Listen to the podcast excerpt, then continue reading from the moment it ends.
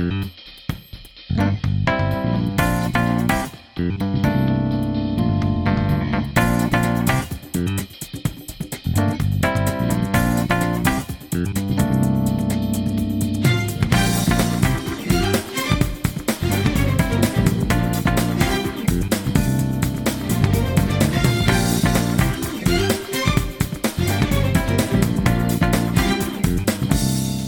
and welcome to episode 118 of Some Like It Scott. I'm your host, Scott Harvey, and I'm joined, as always, by my co host, Scott Sheldon. Today on the podcast, us Southerners will give our expert opinions on whether there's any truth at the heart of Ron Howard's adaptation of the bestseller Hillbilly Elegy. But first, how are you, Scott? Doing pretty well. I had a nice Thanksgiving up here in Boston. Obviously, uh, I shouldn't say obviously, but I stayed put, didn't travel for the Thanksgiving holiday. Definitely didn't seem worth it just with the short, you know, with the short time frame, the quick turnaround, multiple flights for me going back to Tennessee from up here and with COVID getting worse and worse. So stayed put. It's been very relaxing.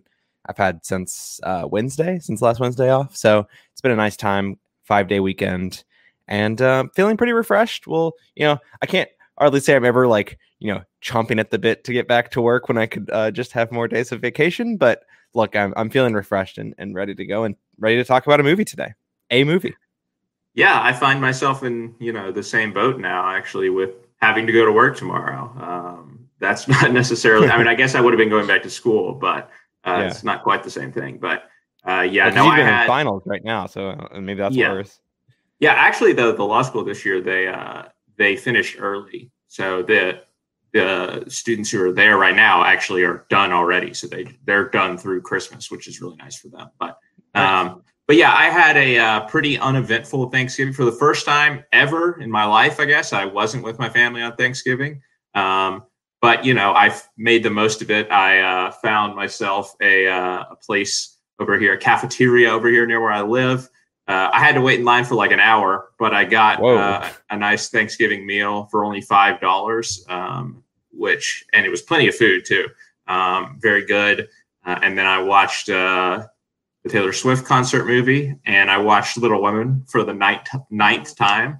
Um, I actually do think it's a it's a Thanksgiving a good Thanksgiving movie. I mean, it's a great movie about family. So uh, there was actually more reason to watch it this time than maybe the seven of the other times I've watched it. But I also have to watch it for trivia coming up. But I think it's um, a Christmas movie, Scott. It came out on Christmas last year. You're jumping the gun. It, it is a Christmas movie, but I feel like Thanksgiving is even more about family than Christmas is. And so, yeah. um, you know, family obviously is one of the major ideas in Little Women. Uh, and if you'd like to just spend the rest of this podcast talking about more, talking more about Little Women, um, I'm certainly fine to do that. Uh, you know, it's been a year since we last talked about it. So. Yeah, uh, was it on our? We did a double with Little Women and something else last. Uncut, uncut gems. Oh, yeah. what a double feature! What a classic it double feature was. Yeah, I, I think some, we had some great movie theater experiences together last year. Uncut Gems for the second time for each of us was was one of the top ones. I'd say. I think we are planning to do at least like one double feature coming next month, but I'd be surprised if it was uh, on the same level as as that one. Yeah, Oof, that that was pretty high quality right there. But um, uh, if Scott, we're gonna talk about Thanksgiving movies, I know we talked about last week, but I gotta I gotta plug mine because I watched Knives Out, which I think is an even more appropriate Thanksgiving movie than Little Women. So. Uh, again, it just just depends on how you feel about your family, I guess. Um, I love my family, but I think dysfunction is such a critical part of it. So it's, it's really funny to see the Thrombeys uh, go go at it, and you know, I think we can all aspire to be ransom, right? So. Oh yeah, uh, killer. Yeah, you're you're totally right. He didn't kill uh, anyone. He killed that lady. The, oh, he she he did kill Fran, didn't he? That, yeah. That's right.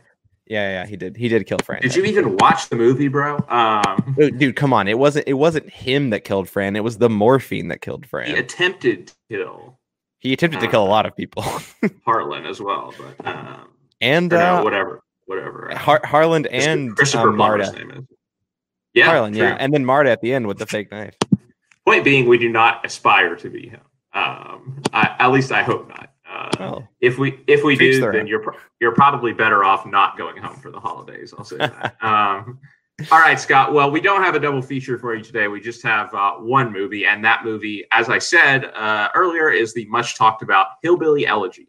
Based on the best selling autobiography by J.D. Vance, Hillbilly Elegy is a country fried story of returning to your roots, starring Gabriel Basso in the lead role as J.D. Vance. The film, directed by Ron Howard, flashes back and forth between Vance's childhood in Middletown, Ohio, where he's caught between his drug addled Blues Cannon mother, Bev, played by Amy Adams, and his crotchety, world weary grandmother, played by Glenn Close. As time goes on, JD grows angry at his mother's unpredictable mood swings and can't seem to understand why his grandmother continues to put up with Bev's self destructive behavior. He vows to leave Ohio and eventually does, attending Yale Law School on a financial aid package, where he meets and falls in love with Usha, played by Freida Pinto. But when his mother ends up in the hospital after an overdose the day before JD is supposed to attend a key job interview, JD will have to decide what's most important to him his family or his future, as he reckons with the impact the former has had on the latter. Scott Hillbilly Elegy was previously thought to be a surefire Oscar contender, but negative critical reactions have seemingly stopped its awards campaign in its tracks. Did the critics get this one right, or is there more than meets the eye to Howard's adaptation of this controversial bestseller? Yeah, look, I'll say this much about this. I don't think the critics got it entirely right, or I should say, I think they went a little bit overboard on this one for me is the film good or Oscar worthy? I don't think so. No, it, to to me, it, to the best. I was reading this. I, I can't remember right now who the who the reviewer was that said this, but it, it just feels like a complete missed opportunity because I think there's a lot of potential there. I mean, there's I mean, Amy Adams and Glenn Close are two of the most talented actresses in Hollywood, right? There's a lot of potential there to do something really meaningful, and and I think that you know for the most part they give real like pretty good performances for me, especially Glenn Close. I think Glenn Close is even even in this film like an Oscar worthy type performance for me. Uh, and but overall, it feels like a missed opportunity because you know even though this is an authentic story, and I think you feel the authenticity in that, and that it is based on a memoir written by you know the main character of the movie, it doesn't narratively really work that well. I think, and the more that I've sat with this in the last 24 hours or so, it really just feels like it shortchanges some of like the really the climate like the climactic moment, the emotional moments that are supposed to matter and supposed to tie together something really well. And and as a result, I think it largely underserves, particularly Bev, the mother, um, whose character feels somehow half baked in this. Like it feels like you it, it really feels like you're looking through a window at this character and not really exploring arguably the most interesting character or what should be the most interesting character in the story right and i think you get a little bit more under the surface with uh, with is it Mama? Does she even have a name? Bonnie, I guess, according to Wikipedia. Uh, yeah, Mama. I think Bonnie is said a couple of times. Yeah, yeah, yeah Mama. Mama, which is Glenn Close's character. Um, but but and you and you get a little bit more under under the under the surface there with her and understand her motivations and how she thinks a little bit more. But I don't think you ever really get that with Bev, um, who is a little bit disappointing, especially when you have someone as talented, especially in my opinion. Mean, you know, and our listeners know how much I rate Amy Adams um, to have a to have a character that narratively really underdelivers. I think um, in terms of how it's written and the portrayal of it, and it just feels like in the last ten or fifteen minutes of the movie, it then tries to tell you, you know, what the point of everything was, right? Uh, in this like super long narrative section where he's like talking to Usha on the phone about like you know all these all these things that he loved about his grandmother and his family and all, all this different stuff and has this like monologue section for uh, Glenn Close as well in the car when you know he throws the calculator out the window. It's just like, I mean, I, I get it, I guess, but like this isn't the way that you tell a story. And I haven't read the book, which I know is a bestseller, if if not controversial as well. Um, but I can't imagine like like the story is authentic. Right? It's this individual story. I assume he's not making stuff up ab- about his own life, but it just feels like it's not delivered in, in a way that really lands the way a story like this should. Because it's not that the story isn't real. I mean, some people obviously, I mean, I didn't have an experience like this growing up. Like I didn't have a family members who were addicted to drugs or, you know, were physically abusive towards each other and verbally abusive towards, you know, each other to the extent that you see here, of course, on the on the screen, because it's pretty extreme at times. But look, it, it feels real. Like I, I know that stuff exists out there. It's not that the story doesn't doesn't feel like it's authentic and stuff. It just doesn't feel like it it hits home the way it should. I mean, talk about like when I originally was reading about this film, thinking about that was going to be something about like the opioid epidemic. I didn't really get that at, at, at all, right? Like I feel like this this was originally sold as a movie about how the like fentanyl and like opioids are like ravaging, you know, the you know the Midwest and you know maybe parts of the South, and I mean that's like not even really touched on in the movie hardly at all. And so ultimately, I'm not really sure what the point of, of the film was, which I think is the the toughest thing um, for me. If not, again, if we go back to the Oscar conversation, the Oscar baity conversation, and and it trying to be an awards an award winner here, like j- unless it's just a vehicle for Glenn Close and Amy Adams, which I don't really see either of them probably getting into the awards conversation, even if I think Glenn Close maybe deserves it. It's just disappointing, right? Like there's nothing there's nothing super interesting about this film, and ultimately it feels like its emotional high points should have been like 20 times higher with with the subject material that you're working with here. So look, I, I don't think the movie I, have been pretty negative here. I don't think the movie is, is as bad as, you know, 30 something or whatever it has on Metacritic and Rotten Tomato always skews like polarizes just based off like overwhelming negative or overwhelming positive reviews because it's just counting negative and positive and the percentage of that. But I, I think it's better than what mid 30s or whatever it is on Metacritic, but it's it's not in the awards conversation for me. Yeah, I mean, I think you've hit on it there in the last part of what you were saying that, you know, this book was controversial for, you know, well, so it does talk a lot about the opioid crisis from what I understand. Like that is an element of the book. And I also, as I said, the book was controversial because it was seen sort of as a way, and JD Vance is someone who apparently has been associated with some conservative organizations, things like that um, in his yeah. own life. It is, it is seen basically as a story of how, uh, like, meant for white liberals to understand how a people in these states can vote for, people in these red states can vote for somebody like Trump, um, and to maybe like sort of have some sort of sympathy for them. And look, Really? That's wow. Didn't get that at all from the from the movie. That's, that's what the and that's the thing, right? That's the thing, right? Um, hey. it, like I don't necessarily agree with that. You know, again, that thesis, whatever, from the the book, but if that would have been the movie, it would have been a more interesting movie, right? Like at least it would have been about something. This movie is about nothing. It is about nothing, Scott. Like this is a self-important Yale lawyer who thinks that his life story is like some sort of earth-shattering revelation to people from the South. People, I mean, I don't even count Ohio as the South. That's well, yeah, that, that was another confusing part. Yeah. Some some reviewers were like Kentucky saying that the, like it, yeah, the deep South. I'm like, dude, Ohio is not in the South, and Kentucky certainly isn't the deep South. No, not at all. Yeah, I mean, he's from Ohio and Kentucky. So like Kentucky, yeah, I understand. Like, I think it's more just like rural, poverty stricken, yeah. like and that's part of the thing. It's, wor- it's working class. It's, it's, about it's about the working yeah. class. That's what it's supposed and, to be about. Right? But that's a problem in and of itself, right? That the people see that sort of thing depicted on screen, and they're like, "Oh, this is the South." Well, no, like this goes on all over the country. But anyway, that's a side note. But like this movie has no point to it whatsoever. Again, this is like J.D. Vance. Uh, again, I understand the book was about you know had had more to it, so I don't like blame him too much. It's more of just like the film that Ron Howard decided decided to make is a movie which is basically just about JD Vance patting himself on the back for two hours about how you know amazing it is that he was able to make it out of this you know awful family life and go to Yale and become what he was, get this you know great job in the end, find this great girlfriend um, played by Freida Pinto, and poor Freida you know, Pinto in Netflix movies this year. Man. I know, and, and then like you know ties it up in the end, being like my family made me who I was. And I'm like, really? It's like, do we really believe that? Like, do we really believe that? That yeah. just that seems like a weird way to put a bow on it. And even even so, right? Like, even if you do believe that, like this movie is such a singular story, right? Like it is so specific, it seems like, to this one person that I don't see what sort of insight, what sort of truth,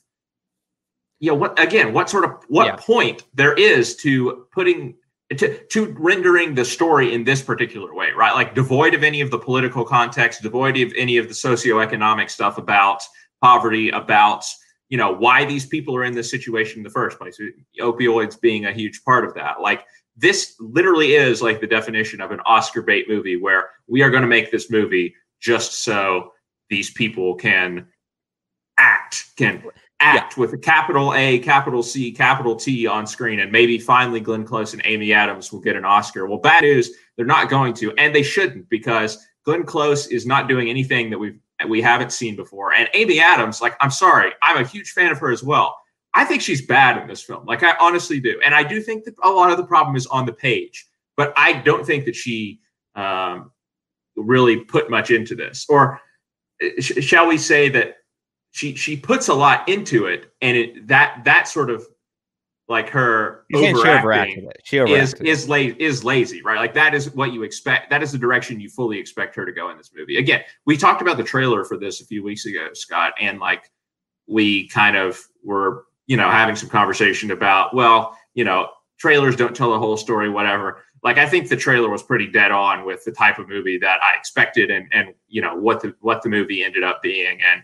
Um, yeah, look, maybe I again I haven't read the book maybe there's something on it important to be gleaned from the book. Um, but there's certainly nothing important to be gleaned from this film. And I think Ron Howard was probably not the right person to direct this film, maybe is what I'm saying in the end, because he is yeah. known for straightforward, middle of the road, down the middle entertainment for you know the average American. And that's not really the treatment that this story needed, because as we see, this was again completely devoid of any sort of insight in my yeah, look, I, I think that that's I, I, don't agree with with what you're saying there. I think that the movie is about a little uh, something. It's a little bit more than what you're describing is nothing because I, I, don't think that's true. I just think that by the time it actually tells you what the movie's about, you don't care anymore because it's like an hour and a half into the film. It has to tell you what it's about.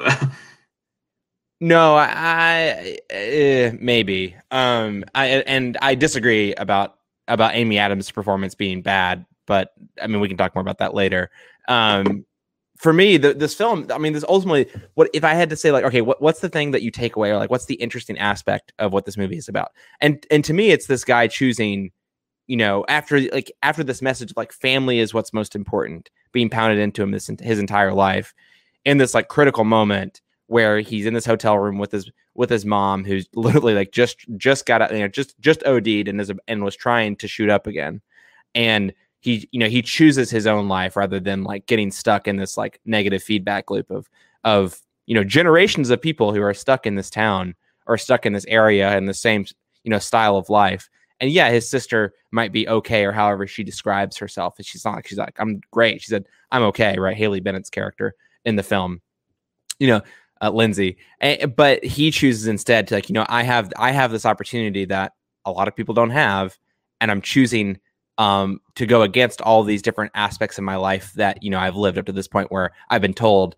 and I've experienced over and over again that family is supposed to be the most important thing. You know, I've done I've done what I can here. I'm not going to sacrifice opportunities in life and the life that I could live um, for that. And I think that is what the movie is the most in, the most interesting aspect of the movie. Which again, I don't think it's too strongly emphasized in it. Right? Like it's not right. I think it's I think it's a half step, not a full step towards you know, being interesting. But I think it's about more than nothing to me. I, I think that's a little bit unfair to say, but that's that's my take on my and my perspective on it. And that, and that you know that's very La La Landy almost of, of it, right? In terms of like themes and the way the movies kind of end. It, it doesn't hammer it home like La La Land does, and certainly isn't as effective. But um, it's interesting to see another film be like, you know, actually, you know, going with your heart or whatever is not the most important. It doesn't always have to be the the like the sexy or romantic path to take it. Sometimes it's just being selfish is actually the right path to take, and you'll end up. Yeah. Happy. I was going to say you brought up La La Land. I can't believe we're bringing up all the, these great movies in the conversation, but I was going to say that's that is Haley Lu Richardson's arc in Columbus right there, having to realize that staying with her mother in Columbus, absolutely. who is a drug that's addict, um, even better than La La Land in my opinion. It's not going to work out. Oh yeah, absolutely. Uh, yeah. I mean, I, I love La La Land too, but uh, but yeah. Uh, point being, if you want to watch a movie about that, go watch Columbus instead. Yeah, and trust um, me, if you told someone if you, if you told someone that this movie is about a guy who has a lot of opportunity from a poor town, choosing choosing for you know choosing himself like choosing his own career path over you know his his mother his like drug addicted mother in a critical moment like if you said like okay do you want to watch that kind of movie like you would not tell them to go watch hillbilly elegy like it's just no. like not the movie that you'd go tell them to watch I, I there is no scenario right where even if the, even if somebody came to me and said, "I want to watch a movie where Glenn Close plays a crotchety old grandma who just puts people down with sassy burns," I would be like, "Go watch uh, 101 Dalmatians or something. Go watch uh, Albert Nobbs. I don't know, but uh, don't watch this film. There's no scenario in which I would tell anyone to watch this film. But Scott, we talked a little bit about the cast there, um, and obviously Amy Adams and uh, and Glenn Close are sort of the big talking points. But let's spend a minute talking about the person who actually plays the lead role, and that is Gabriel Basso, uh, kind of an unknown actor. Um, obviously, we have some flashbacks and stuff uh, where he's played by a different person as a child, but Gabriel Basso playing the adult version of JD Vance. Uh, did this performance leave you with anything? Uh, I understand why he's not well known. it's not particularly uh, not particularly good performance in my book, Scott. I don't know if you have uh, anything more to add. I, I don't want to harp on it too much, but man, do I feel like he's just saying words and not acting. Yeah, there is like a hollerness to like the way that he delivers his lines for sure. It's it, it, you don't get the sense that he has lived in these situations, like that he he understands the situation that this character is in at all, which like is very important because it's a very personal story. It's a memoir. You know, he's this is someone's actual life um, yeah. that is being depicted on screen, and um, you know he he's he's not giving it uh, the approach at, of someone who has at least put themselves tried uh, tried to put themselves in the shoes of the main character. I think this is a pretty flat performance. Um, yeah.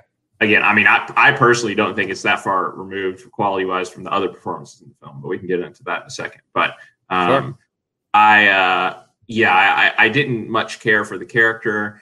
Uh, I, I, I mean, this is not really related to the performance, but I hated the scene where they were at the he was at the dinner and like the guy brings up like the well when you go home you must be looking around like look at all these rednecks. And i was just like i don't believe that that happened. Like i, I honestly i was i was wondering the same thing. I was like look i've met plenty of people who are like out of touch who don't who don't get it but like that's a, that's a big woof to say something like that at, at a in at that sort of setting like yeah it's not like it was 30 years ago either. it's like 2011. Yeah. I mean, yeah, that that feels right there like a freaking Trumpers like understanding of like like well, look, you know, they all just look down on us. They're so anti-Trump because they're just like, you know, these stuck-up liberals or whatever who don't understand like what it's like to live in my situation. That that's what that portrayal feels like right there and it's it's just so one note to me that I just I cringed really hard. Um, yeah, to say and, then, and then he Although gets I did, I did, like the sick burn that the other person on the table put on him though. After he's like, "Oh, I messed that up." He's like, "Yeah, you did." yeah, and then he gets invited back at the end, and I was just like, "I don't." That was a different why, guy. That but, was a different. It was a different. Oh, well, but yeah, but the guy was sitting there, like the other guy was sitting there, and I know it, there's like a moment where it's like he disapproved of the comment that the guy made whatsoever, but like yeah i don't know i just I, I, didn't understand why he got invited back based on the scene that we saw but also um, I, I did look up jd vance after just out of curiosity see if like he ended up working at this particular law firm that was mentioned he didn't he worked for peter thiel's like in like venture capital fund after and, he graduated from law and school. that's another that's another reason that people are like not so hot on this book because of like what he has gone on to do with his life and i mean whatever uh, like I, I don't like people policing people's stories. That yeah, I'm not I don't either. That. That's like that's like it's the kid's. It's like the guy's story. It's his life. Like I don't know. Like it, you can't deal. That's not relevant to the story that he's trying to tell. Like yeah, just because he like, goes and works for Peter Thiel, and then I mean now he's like I don't know. Isn't he part of like some like conservative think tank now or something like that? I'm, I'm not even sure. But his, his so his girlfriend in the movie, his wife in real life, like clerked for Brett Kavanaugh and and Chief yeah. Justice John Roberts. Like she's clerked for like a bunch of obviously now he, he obviously bad, Kavanaugh wasn't wasn't Supreme Court justice at the time, but he can be a bad person and still have a story that we can learn something from. I think that uh, that's yeah. something that I learned so people, much from Vice about Dick Cheney. People could do well to understand. Uh, yeah, Dick Cheney bad. Yeah. The tagline of Vice. Um, all right, Scott. Let's talk about the big two performances in this movie: Amy Adams as Bev and Glenn Close as Mama. Obviously, the talking points around them have been: look, these are two of the most nominated actresses for Academy Awards who have never won. Uh, Amy Adams has been nominated six times. Glenn Close has been nominated seven times, um, and they've never won. You know, Glenn Close obviously was was very close, no pun intended, a couple of years ago, um, but was sort of surprisingly beaten out by Olivia Colman. Um, was that a surprise? Wasn't Olivia Colman favored doing that? No, I, I don't think she was. Fa- I mean, I think people thought there was a chance, but I think no Glenn pun intended there either. Still the favorite at that. Favorite. Yeah, yeah. I think people still thought Glenn Close was the favorite uh, going into that night. But anyway, we gotta get out of this uh, fun. yeah, I'm digging a hole even deeper. But Scott, what do you think about these performances from two people I know that you are big fans of? You, I mean, you are a big fan of. Certainly a bigger fan of Amy Adams, but I've loved Glenn Close since. I mean, I didn't. It didn't really register to me who Glenn Close was when I was younger until like Damages or something like that. When I mean, I, I loved pretty much everything about Damages when I saw that show with Rose Byrne and, and Glenn Close. But look, I, I, think that this performance is really good, and I hate to bring up another movie that I think is you know one of the greatest of the last decade when talking about Hillbilly Elegy. But it, it really did feel like one of these sort of like character, you know, ter- real life turned character performances that you might have seen in I, Tonya, for example. Like I, I think like you know your facial reaction there was was very visceral. Um, th- look, I don't think it's like Margot Robbie level from I, Tonya. Don't get me wrong. I don't think that ultimately this is this is on that level. But I, I, especially when they're showing like the end credits with like the real the real life footage of these people. Like, look, like Glenn Close nail, nails the performance in my opinion. I think it's really good. I think it's I think it is easily the most emotional, you know, part of the movie for what little it is able to milk out of you know these situations that in my opinion probably should be like really highly emotionally charged. But um, to me she's like the person that i think you get uh, like i was saying in sort of the general impressions like with this character it's the person you get the deepest with right? Like you you kind of really do towards the end of the film start to understand this character a, a little bit more even if she is a terrible person uh, in some in some respects. And for that reason i think it's a you're able to explore that character a step above some of these other characters ironically even the lead character um, but and then I think the performance matches it. I think the performance really is really striking. Is it an Oscar baby performance? Sure. Is this the performance that should win her an Oscar? No, it shouldn't. Um, but I do think the performance is really good. It, to me, it, it, was the standout performance in the cast for several different reasons, which I could go more deeper to. But it seems like you disagree with me. Um, but it was again, it was just reminiscent of those types of performances where you have these real life stories and you have these people who are, you know, makeup, clothes, like costume, etc that are made to look really like them and deliver similar performance. And, and that's what I got out of this performance from Glenn Close. I mean, the problem is, I just I feel like LaVona Harding was a real person. Like I felt like LaVona Harding was a real person after watching Allison Janney's uh, performance. I didn't necessarily feel that. Well, I'll, I'll use a phrase which I have used before about this performance, Scott. I think this is a hair and makeup job. Like I honestly do. I think. Yeah, i totally disagree. I, this feels like a real person to me, just because it's not a palatable person. I think it's a pretty real person. Yeah, well, it's not the fact that she's not palatable. It's the fact that she is recycled sassy grandma from every single movie that has portrayed this type of character in the last hundred years. Like, I'm sorry, but I, there was there were no layers to this. I mean, again, this this is mostly the problem that is on the page. Like, I think Glenn Close, sure, yeah, she gives it all the vigor that she can whatsoever, but like that can't overcome, you know, again that this is this character is a, is a stereotype. And maybe that is what this person was like in real life but i don't know that. And when i'm watching the movie all i see is a character that i've seen a hundred times before. And yeah maybe it's done a little bit better than it's been done before because it's Glenn Close but I, again i don't take anything away from this character at, at the end of the the movie i don't feel like i understand this character any better as a person than i do any of these other sassy grandmas again. Like we, we there are way too many scenes of her shouting expletives at people and walking up to kids on the stoop and like just putting them in their place for just so that we can get a cheap laugh. Look, um, I think I think and real- not enough like uh, you know one on one like emotional scenes in which we actually try to understand where this person is coming from. I think. Look, I think you start to get those scenes. Toward, that's what I'm saying. Towards the end of the movie, I think you start to get those scenes. Is it too little, too late? I certainly agree. I think the problem is and I think this is true for almost every aspect of the story, is that the way that this story is constructed in, in terms of a film that runs in less than two hours, like there is not enough time to live with the characters in a way that the story wants you to live with them. Like this story like wants you to sort of experience like three generations of people across like 15 years of time. And like you just can't do that. Like you just can't do that in, in 2 hours in the way the film constructs it. And it really it really is disappointing narratively with like character development stuff with that and and to the point where you basically just get to explore one character which is this character in my opinion and only at the like the last 20 30 minutes of the movie and so i think that's really difficult but uh, look i think the performance is still really good all right well let's talk about amy adams then uh, who is the other big performance here um, scott what do you think about you know one of your favorite actresses if not your favorite actress um, as yeah. the the mother in this movie look I'll say I'll say this much. I think that Amy Adams, first off, needs to fire her agent.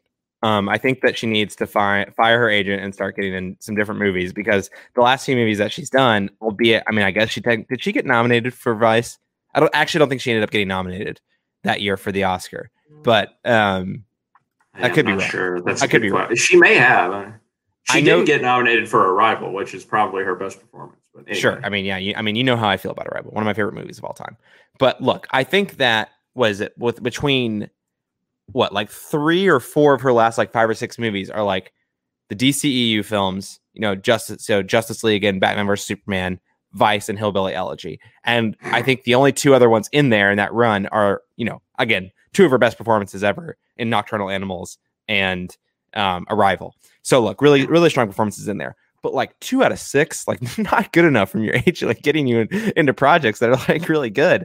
I, I mean, it's really disappointing because I, I think that she's trying here. I, I kind of, I kind of see your point about the overacting, although I don't think that's lazy. I think she's like just trying to get whatever she can out of this script that, particularly for Bev, like it, it, it, really mistreats this character.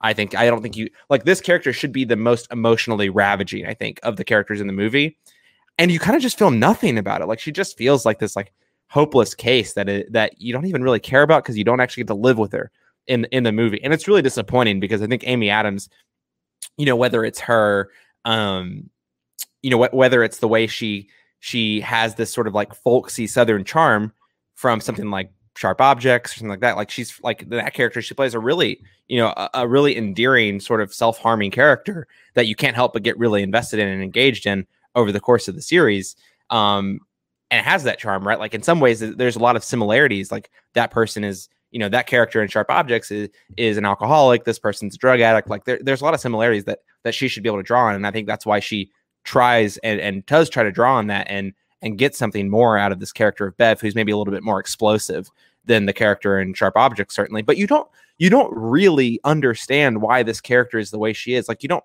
really understand why she's so angry all the time. You get like one flashback scene maybe and like it doesn't even really fully understand why she's the way that she is like do i believe that this character in real life is this way sure but like i just don't understand Like, i just don't get why in the story like what they were trying to do with it because it just doesn't work. Like whatever they're trying to do whether it's make you feel something for this character they, they don't do it. They don't do it. Like this character should be someone that you really feel for i think. Like this person who if you believe the words on the page has been you know really mistreated a lot of her life. She's gone you know, from bounced from relationship, relationship, and job to job, all for the sake of you know these kids that you know she got pregnant when she was an 18, she was 18.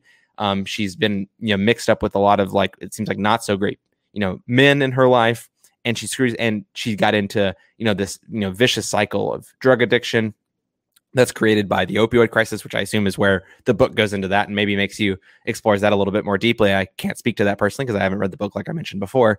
But look, you just don't get any of that. You don't get any of the emotion that should be drawn out of those situations, and you don't get to experience Bev.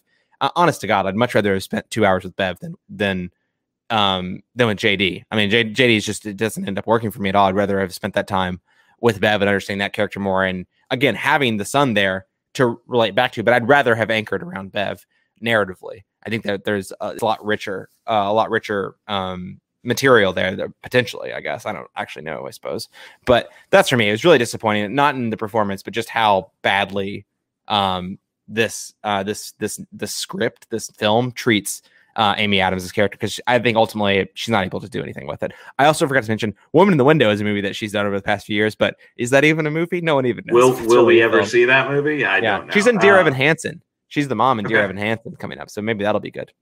Well, uh, we should say because no one should get off scot free from this that Vanessa Taylor, Oscar-nominated screenwriter, is who uh, who penned the screenplay for Hillbilly Elegy.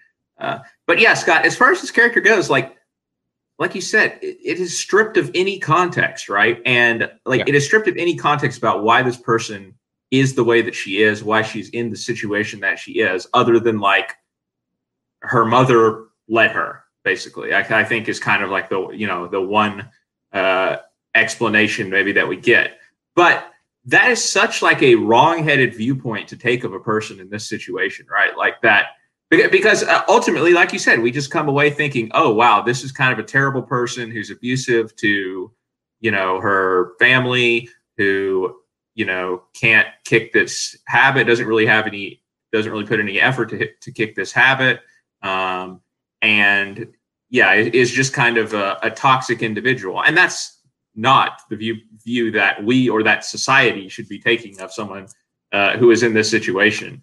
Um, and by taking away any context about the opioid crisis or, you know, family abuse, whatever, you know, slightly controversial themes that Ron Howard didn't want to explore in this movie.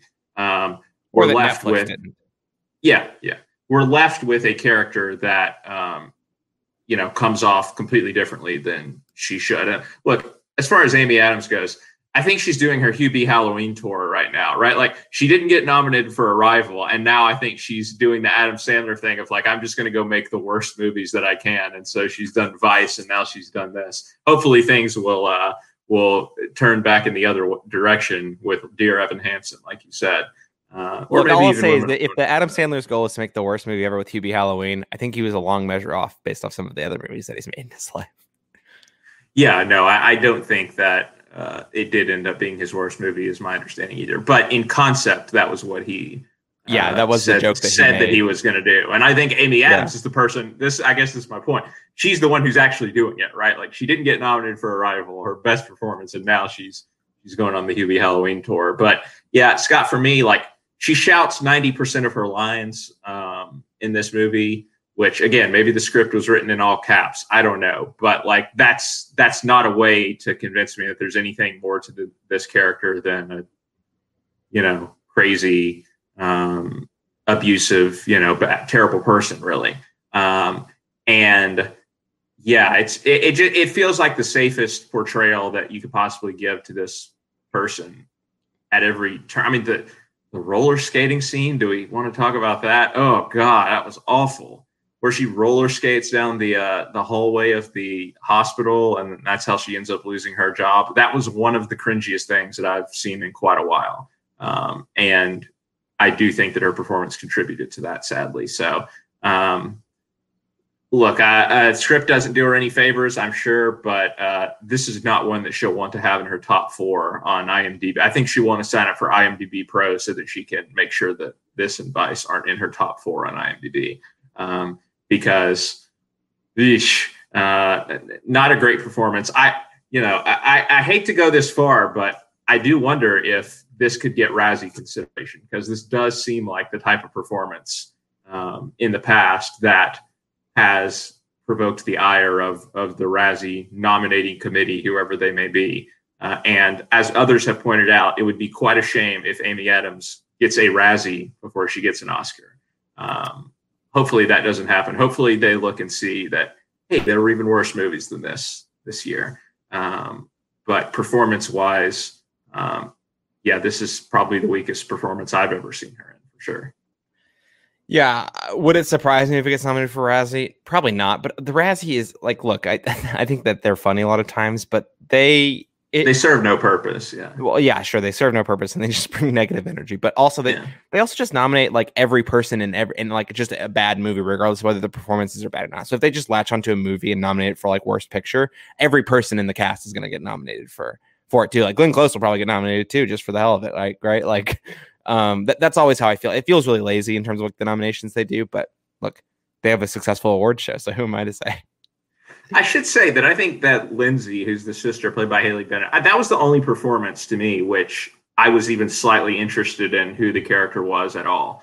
Um, That's fair. Um, yeah, I liked I liked Haley Bennett in this in this movie, but she's really not in it that much. That I mean, of course, that why you like her more. One of the many issues. Yeah, maybe so. But she was the only character who I didn't feel like was either like manufacturing emotion or just shouting the entire time they were on screen. Um, and so good on her for that, I guess, for resisting the urge to act like everyone else. Um, yeah, and look, she wasn't like killed off in five minutes like she was in Hillbilly Elegy or whatever. She was like Charlotte in Hillbilly Elegy, one of the people that gets uh I think I think it's the Pat like the Henry Melling character. I think that's the person he murders or something like that. In oh, in The Devil All the Time, you mean? You said Hillbilly Elegy, but Oh, sorry, I meant Devil All the Time, yeah. Yeah, yeah, yeah. No, no, you're right. She yeah, she's been in other stuff.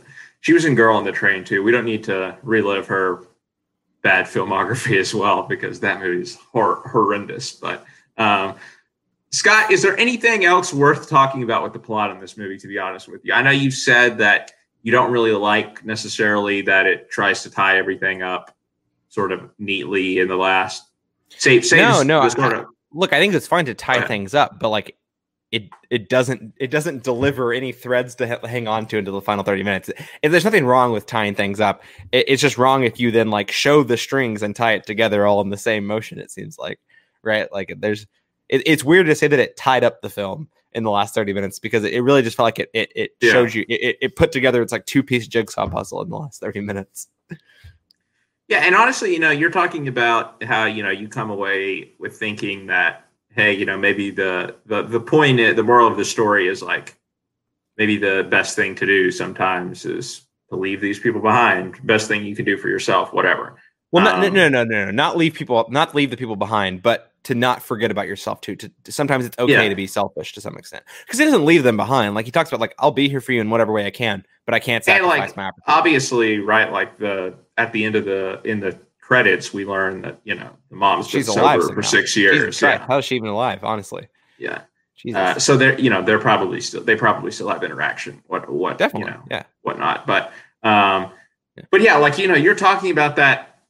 I don't know. I just I didn't really get that. Like I'm sure that that was what they intended. Like, there's like one scene in the car with Glenn Close where she's like, "What is like the super cliche thing that is said a couple of times, and he repeats it in his voiceover at the end.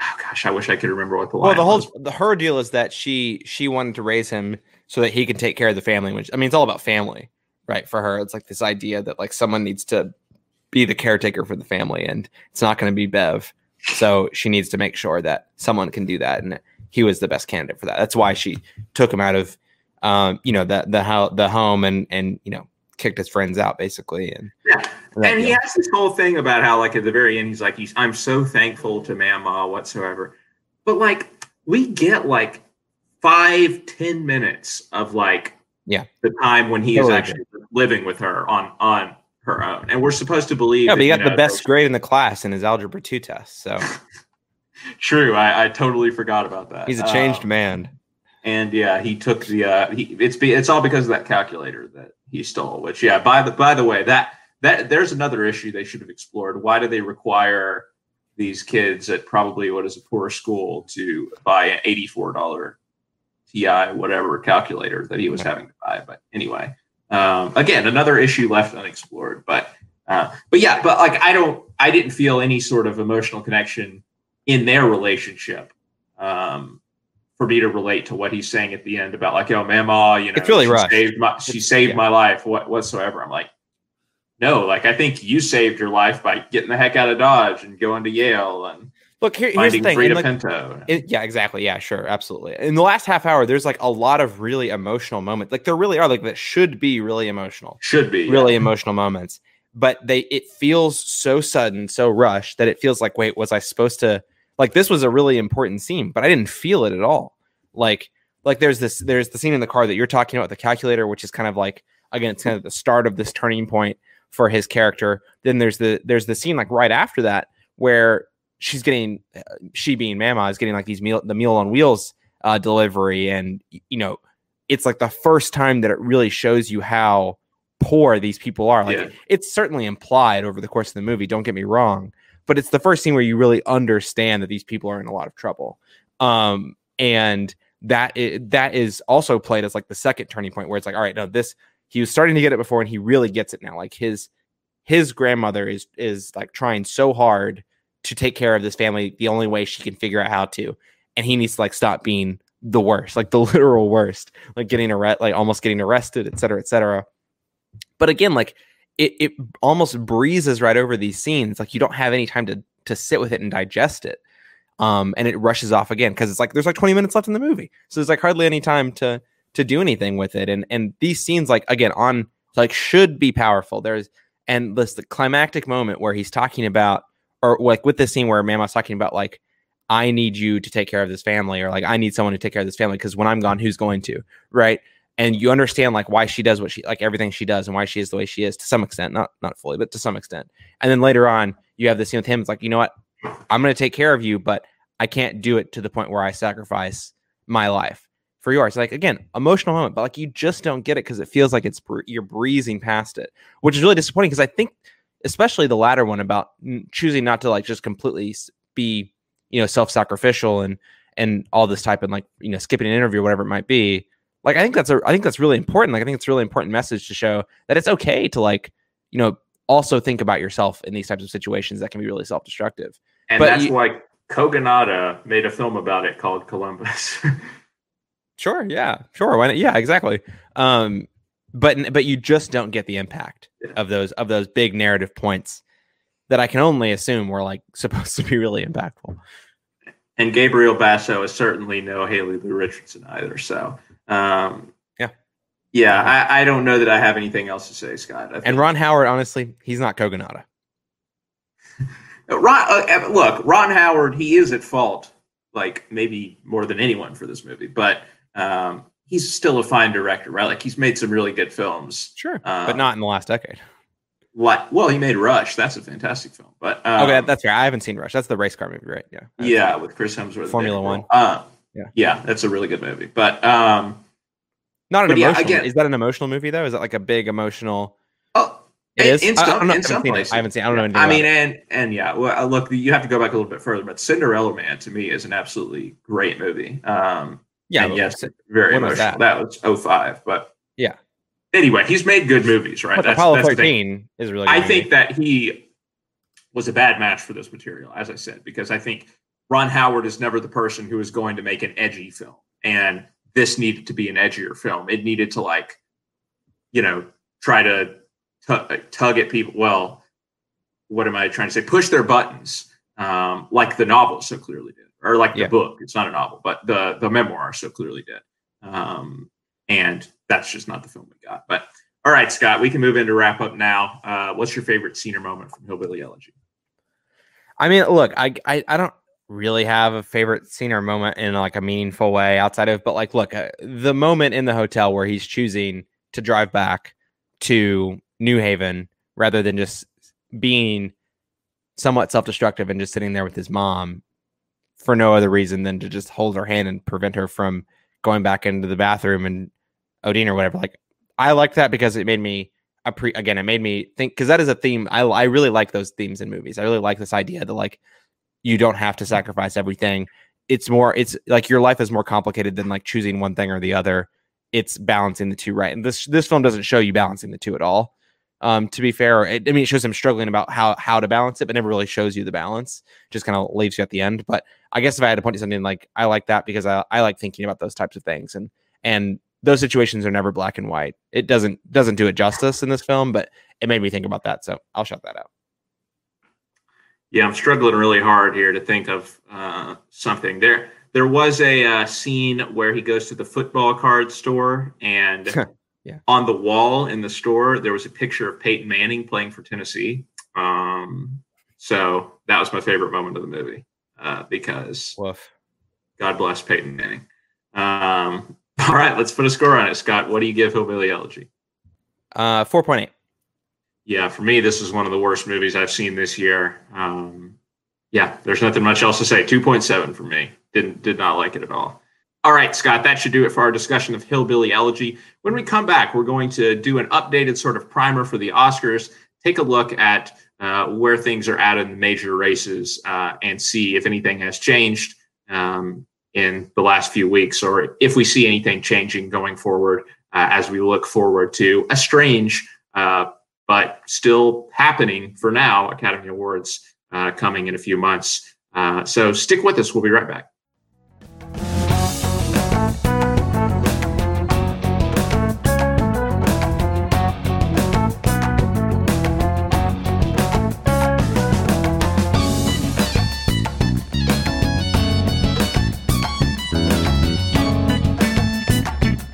Welcome back to this episode of Some Like It Scott. Uh, Scott, we are, I guess, four months or so from the Oscars now. They're going to be in March, or is it April now? I, I forget how, how far It's they've April. been pushed back. It is April, right?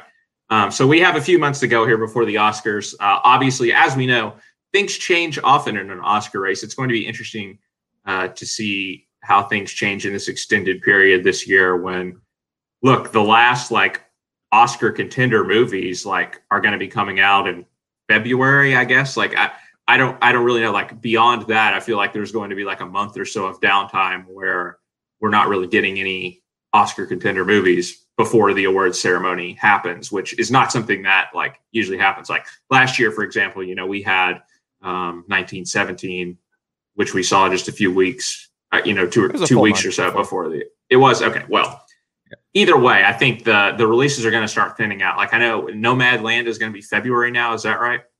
Yeah, the the wide release I think is February. 9 days mm-hmm. is in. I don't know if nine days will actually be an awards contender, but that's going to be in February. But it's certainly angling probably to be an awards movie. Um, yeah. Uh, but still, I think it is worth having uh, conversations at this point about, um, you know, what is going to get in there in this strange year because, you know, there are opportunities potentially for films that would not otherwise be in the running. Maybe not as much in the best picture category. I don't know. Maybe more so in the acting categories. But um, maybe talking talking about best picture, Scott. I think uh-huh. um, you know the moment or the the moment the movie that I just mentioned, Nomadland, um, is still a front runner at this point. Uh, this movie has been raved about by everyone who's seen it. Uh, you have an up and coming female director in Chloe Zhao. You have a multiple Oscar winning actress in Frances McDormand anchoring this thing. Uh, it feels like this is a front runner. Um, it's for, Searchlight too. Yes, yes. Who you know targets Best Picture with like their their late year releases. Um, and so you have that now. Now you know again, Chloe Zhao. She is up and coming, but not as well known of a name as let's say David Fincher, right? Who also has one of the top contenders with Mank um, which we're going to be reviewing next week. So, yep. um, so obviously, you know that movie has a lot going for it. It is black and white. It is about um, the creation of one of the most famous movies of all time, Citizen Kane. We know Academy voters love movies about Hollywood. You know, Argo being a recent example of a movie that won Best Picture was about the process of making, or at least pretending to make a movie. Um, and the artist was also uh, better black and white, probably. black and white Best Picture winner. I mean, you know, they're both about sort of Hollywood, but um, to some extent. Uh, so you, you know that um, the Oscars love these movies. Obviously, Once Upon a Time in Hollywood was nominated for a lot of things last year. It didn't. It only won for Best Supporting Actor and I think won a production design or something like that. But um, but you know, Oscar voters love movies about themselves and their industry.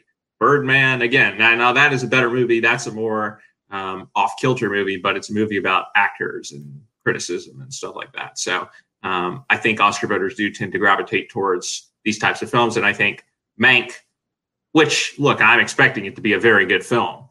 Um, it is David Fincher, but um, you know you can't discount the factor of the subject matter that the subject matter alone will have in you know, thrusting this into the Oscar race. Trial of the Chicago Seven is a movie that we've talked about, Scott, um, that I think will still get a nomination. Maybe isn't like top of the list um, to win, uh, but uh, you know, true life story feels relevant maybe to some people um, in 2020 with its subject matter, big ensemble cast, you know, theatrical courtroom scenes, things like that.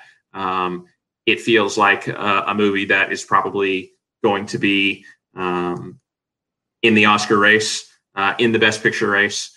Um, and Aaron Sorkin, you know, is is someone who nowadays is kind of a surefire bet since The Social Network um, for screenwriting. Get, yeah, yeah, true. I mean, look, he's only directed two movies. He didn't get nominated for um, for directing Molly's Game, obviously, but but yeah, and then you know there there's a lot after that. It's kind of like a mixed bag, Scott. Right? Like you have movies like One Night in Miami, right, which you certainly would think with its ensemble, with the Academy hopefully trying to think about uh, getting more diverse nominees. They'll look at something like that, which has you know basically an all black cast.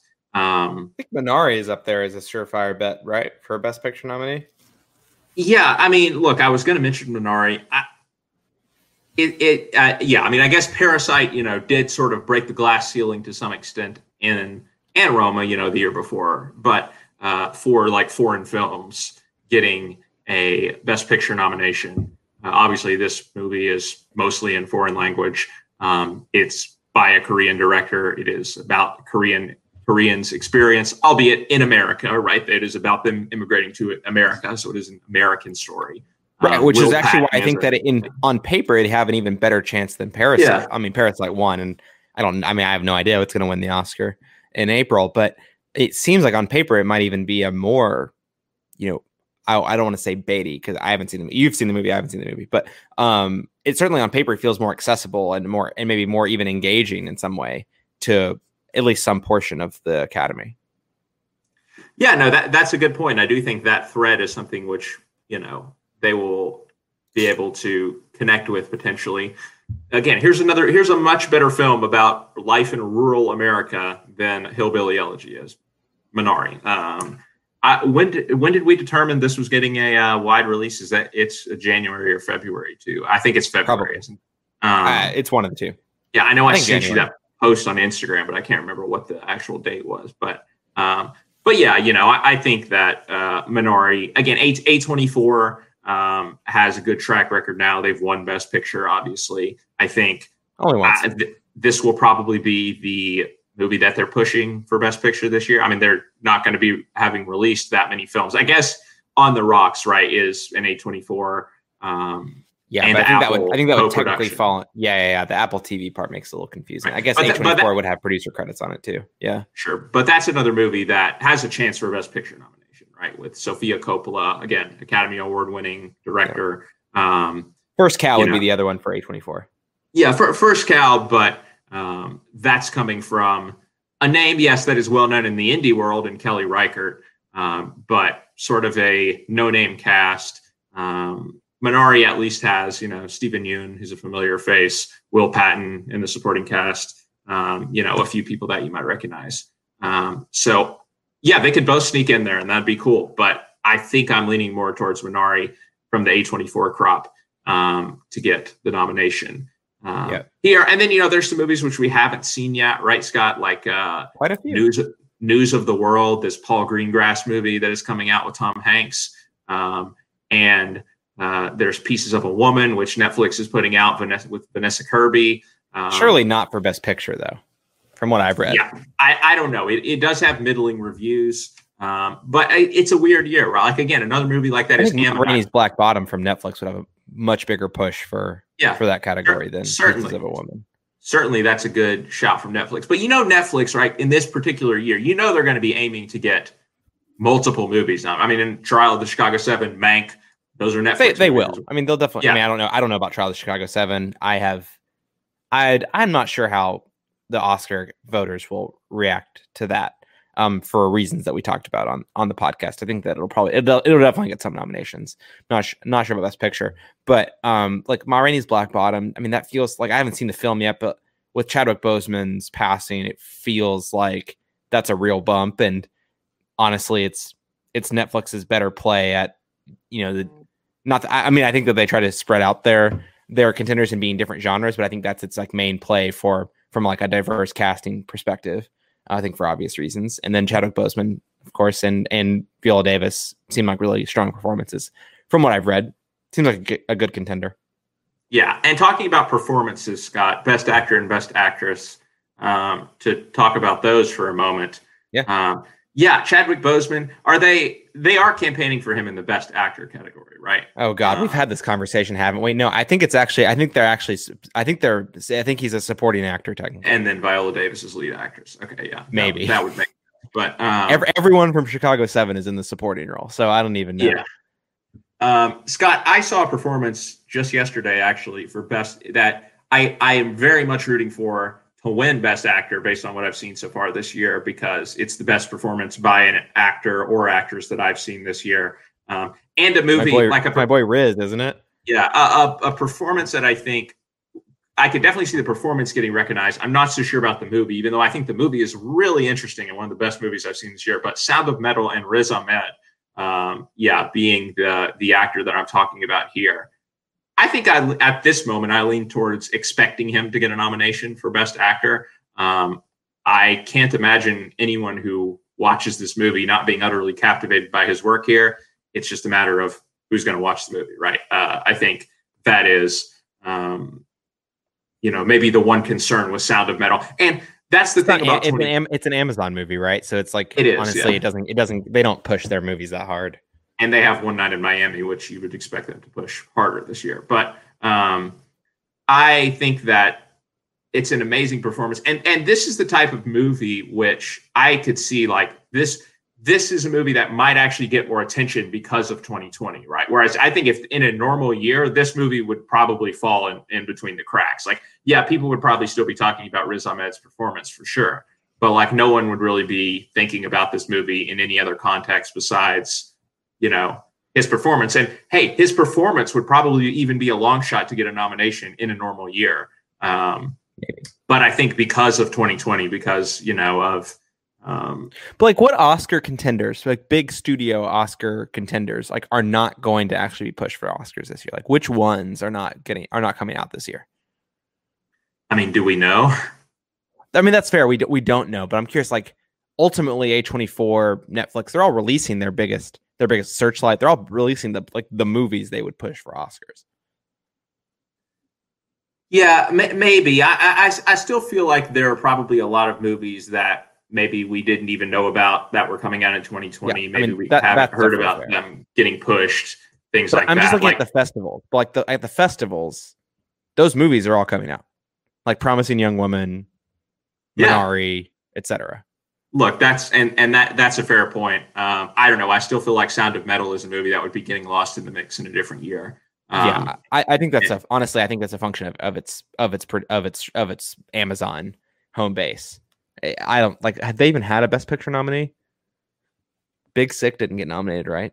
No it got like screenplay but um, yeah, no, they, they, they, probably have. I'm just I'm just forgetting something obvious. That that may be true too. I I just think the nature of the movie also is one that um, I yeah. could see push, pushing some people away because of just the subject matter of the movie. Uh, oh, um, yeah, dark. That's true. But um, Look, okay. Also, I, I so I, I, researched this a little bit. It, it, seems like I'm on Variety's website. It seems like Chadwick Boseman and Delroy Lindo are both mm-hmm. being campaigned for in the lead actor category. Okay.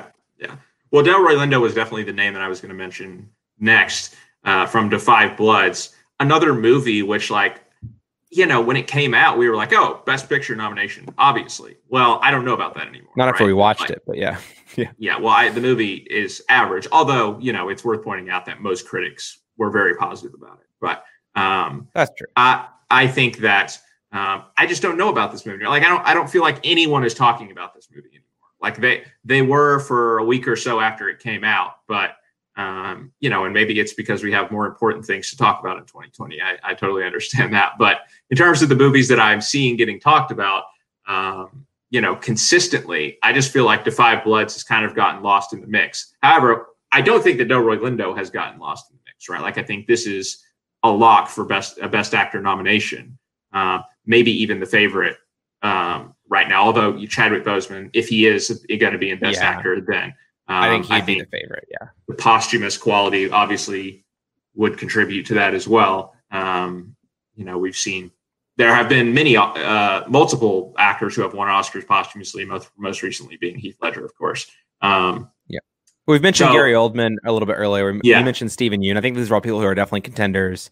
Uh, the one person that you haven't mentioned uh, in a movie that we haven't talked about at all in this, because neither maybe because neither of us have seen it, but is the father uh, with Anthony Anthony, Anthony Hopkins. Hopkins yeah, um, a movie that might be in line for a Best Picture nominee as well. Maybe we're not sure. That's from Sony.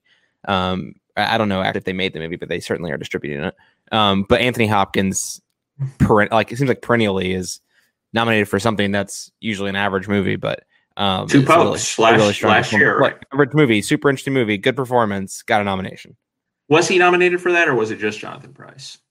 Maybe it was just Jonathan Pryce. Okay, but yeah, but he the, the point is the movie. Yeah, yeah. Um, the movie was up there as well. But best actress wise, Scott, I think there's a lot of strong contenders. I mean, Vanessa Kirby seems to be uh, somewhat of a you know front runner. Maybe again, Frances McDormand when she's in a movie like Nomadland, you can never count her out, even though she's won two Oscars before. Viola Davis, again, powerhouse actresses um, who like every time they do a movie, practically you could see them winning the Oscar. So um, I think Vanessa Kirby is going to have some stiff competition. Um, you know, a, a, movie that I was uh, forgot to mention earlier, but is another movie that kind of like got lukewarm critical rep- uh, reception, but you know could maybe still sneak into Best Picture nomination.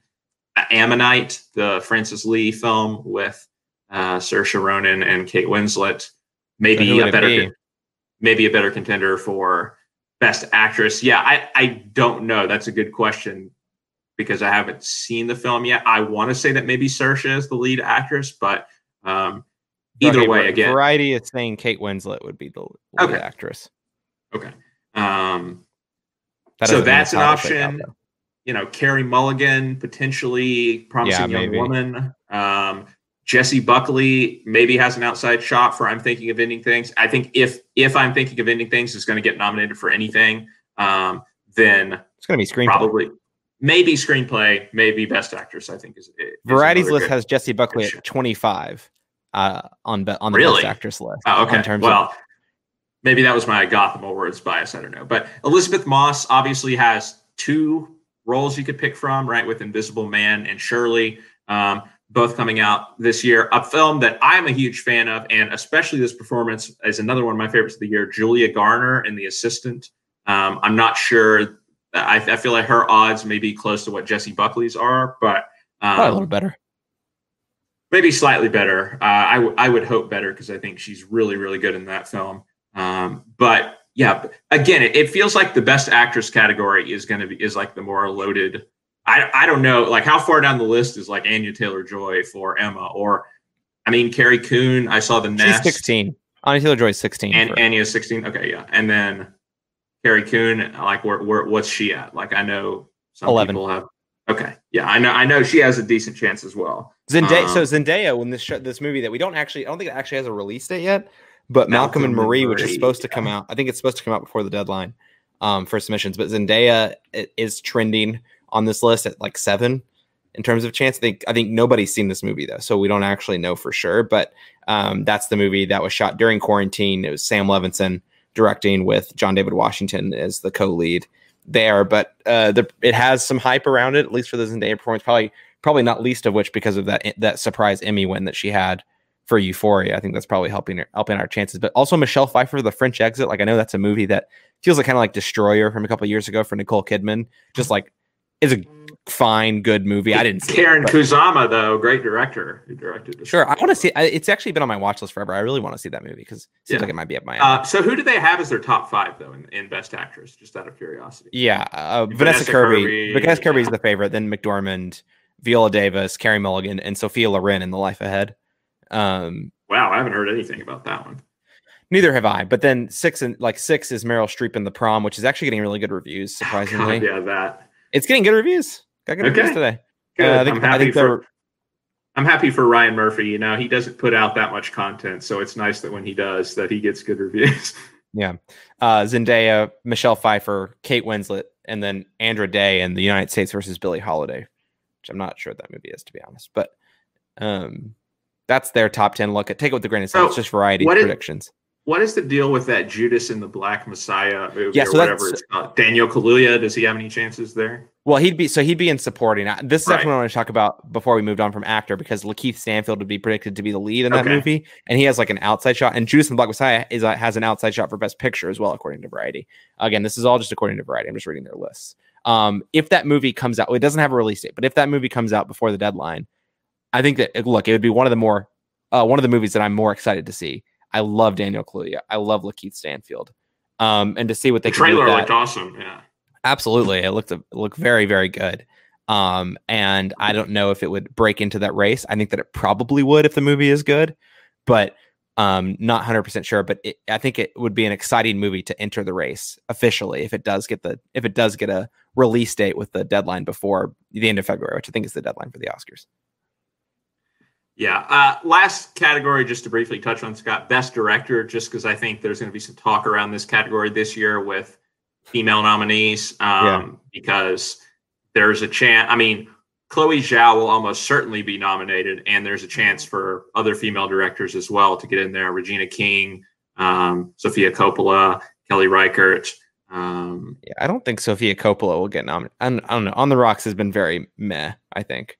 I think Emerald Fennell would have a better chance for promising young woman, perhaps. Uh, I mean, Sofia Coppola is an Oscar winner. That's why I bring up her name. So just because. Yeah, I just, I just don't think uh, On the Rocks is gonna gonna be another winner for her. But I haven't seen. Yeah. I want to see it. I, it's on. It's been in my queue for a while. Yeah, yeah, yeah, and you may be right about that. But you know, there's some other female directors that probably have a less of a shot, like Josephine Decker for Shirley or Kitty Green, the assistant. Um, yeah, yeah, the the list goes on, but um, but certainly I think we should expect to see um, Chloe Zhao, probably Regina King. Like I Maybe. would think, look, just look, with the, the those are the two that have her, legitimate chances. I think. Yeah, just with the buzz around her as an actress, I think that um, yeah, you know, she has a good chance. And then David Fincher, obviously, I think is will will most likely get nominated. Um, yeah. Judas and the Black Messiah, if it comes out, Shaka King probably has a pretty good chance. Yeah, uh, again, diverse representation that they want to uh, get there, I mean, which Spike Lee could, but I think I think interest is waning on that film. I think a classic case of it came out too early. If they wanted to have a real contender there, I don't know how much how much money Netflix is going to put behind that one. Yeah, I mean, Paul Greengrass has been nominated before. Lee Isaac Chung. We talked about Minari. Um, Sorkin. I don't. Yeah, Sorkin. I don't. I don't know who directed Ma Rainey's Black Bottom, but maybe they have a chance. Although when they, when they when people direct George stage, Wolfe. Okay, when people direct stage adaptations, I feel like they don't usually get nominated for best director just because. Yeah. I don't know. The, the directing job is not seen as as as impressive when you're kind of just making a filmed play, which is almost what I expect Ma Rainey's Black Bottom to be. And I don't say that as a critique, right? I, I am someone who, as I've said in the past, you know, that can be said as a critique that something feels stagey or too much like a play.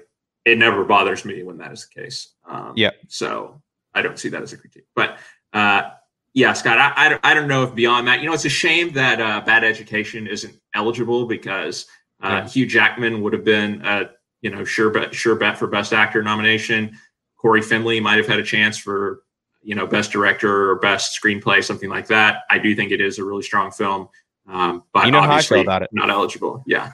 Um, uh, Christopher Nolan. I'll excuse your not mentioning his name in the director category for now, but I'm going to yeah, Christopher no. Nolan. I don't That's think I don't think he's going to get a nomination though. To be fair, I don't think he's going to get it. But. but you know, if Tenet has a chance in a, in one of the major categories, probably best director, right? Like uh, I could I could see that. In, in, the major categories, I do think that it's its best chance. Look, it just depends on how much the uh the Oscar voting contingent here respects that Christopher Nolan tried to save theaters. Uh, that, would, uh, that honestly, that is what it's going to come down to for that. Hey, Patty Jenkins is the one who's really saving theaters now. Um, yeah, by putting her movie on then, streaming on the same day. and then obviously, Scott Christopher Landon is a lock for Freaky. I mean, certainly going to get a best director. Let me see if he's on. Let me just see if he's on the list. No way. In a, in a just world, yes. No, but. no. No, so who, who, no. Sorry. Who, are, who no. are, their top five? Who are their top five on Variety? Um, Chloe Zhao, David Fincher, Regina King, Lee Isaac Chung, and Shaka King. Okay. If he's, if, let's say, if Shaka King isn't eligible because the movie doesn't come out, then Aaron Sorkin would be their next one. Okay. So Florian yeah, Zeller after that for the father. Kind of chalk based on the movies that we talked about for Best Picture, but but that's how the Oscars usually get nominated. Yeah. With the yeah, chalk. that that's fair. And you know, Best Director and Best Picture usually follow suit. You know, what wins one wins the other. Although you know we have certainly seen exceptions in recent years. But um, anyway, it will be interesting to watch, Scott. You know, I've seen a good number of the movies that we talked about and you know plan to see the rest before the oscars. So it's it's been a weird year but i think some time don't worry. Ho- yeah ho- hopefully again we will be in a place where we've seen all of the at least seen all of the best picture nomination nominees win. Yeah um, i hope so. I'll certainly make it.